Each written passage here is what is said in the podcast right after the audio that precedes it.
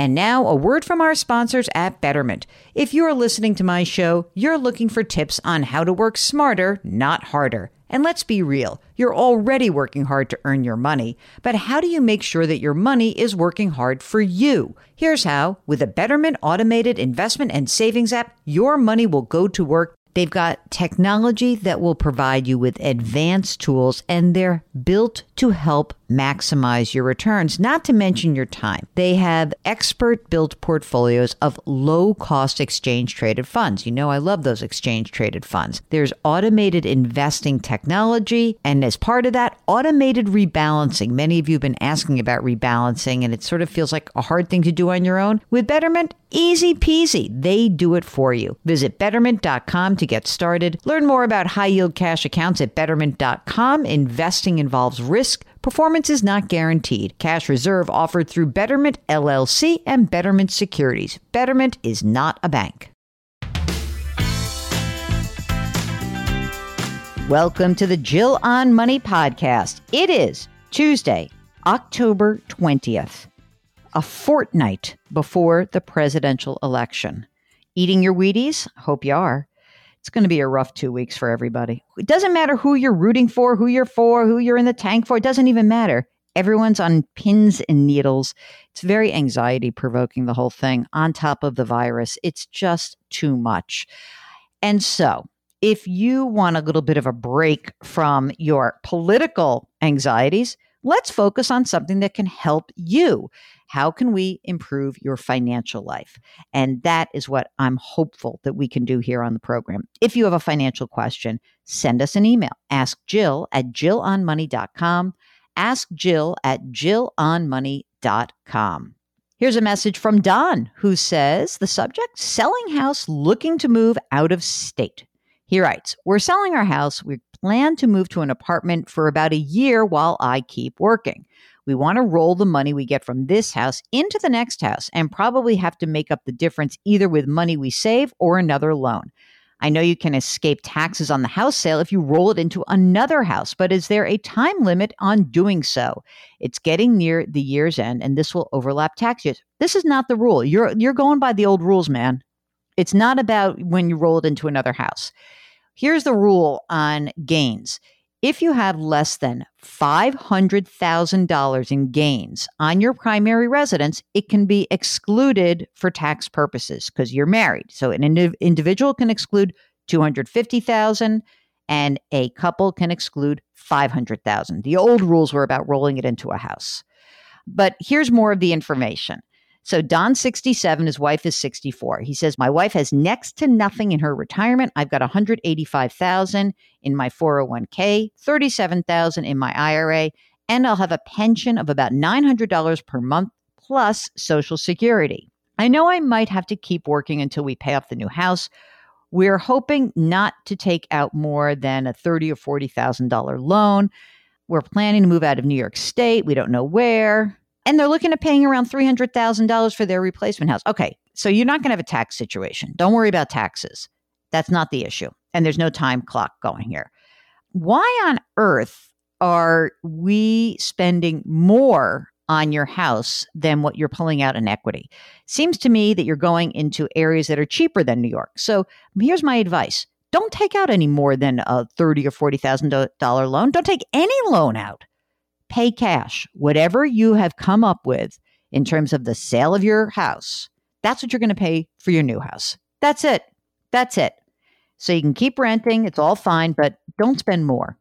You know, I always notice this, Mark, that we often will get questions from people and they talk about downsizing, but they don't really downsize, do they?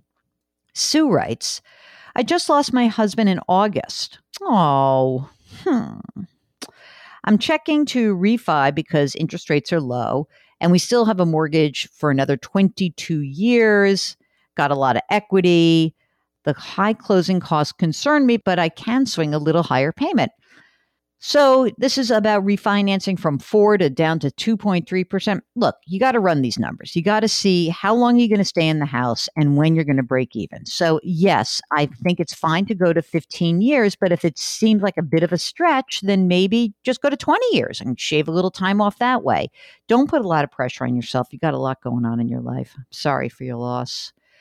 Uh, okay, here is a questioner from Madison, Wisconsin.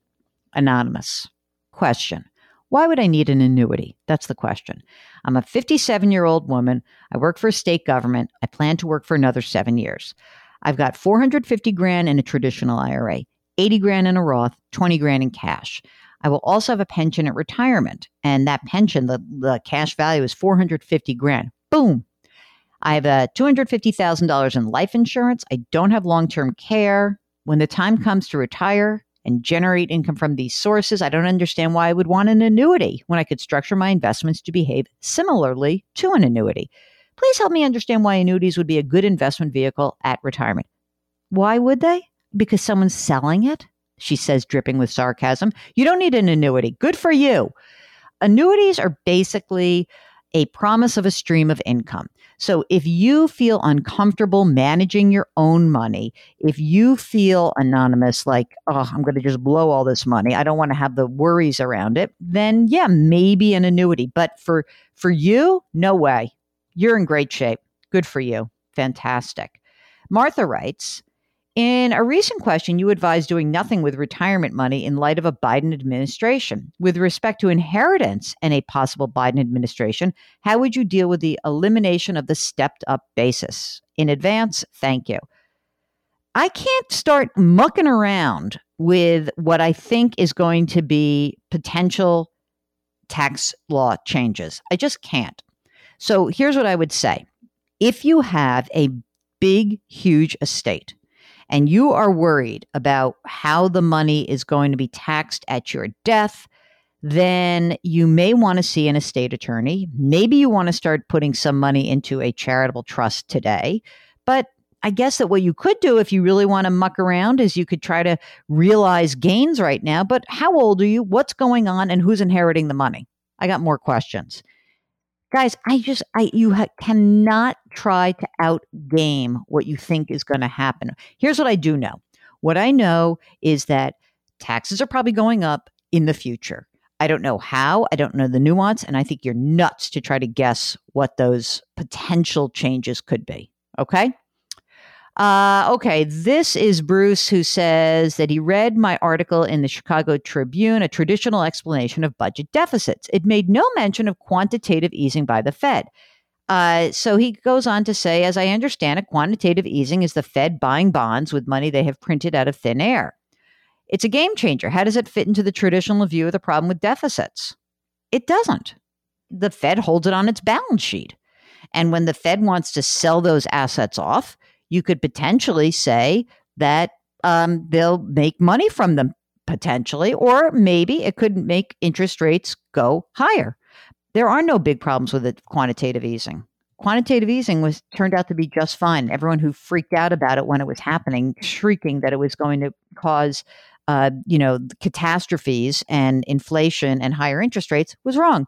So it could potentially add to the problems that we are facing overall with higher interest rates, but they're not here yet. So, again, both the federal government and the Federal Reserve are really looking at this current environment and saying, the blank is hitting the fan. What do we need to do?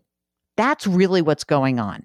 We're not worried about the Fed's balance sheet being bloated. We're not really worried about debt and deficit right now. We need to get out of this. We need to get out of this recession. And, you know, the third quarter, we'll see a nice bounce but beyond that, I don't know. And we got to be really careful. Okay. All right, that's it. Can't believe it, Mark. Just goes by so fast. if you have a financial question, do not hesitate to send us a message. Ask Jill at jillonmoney.com.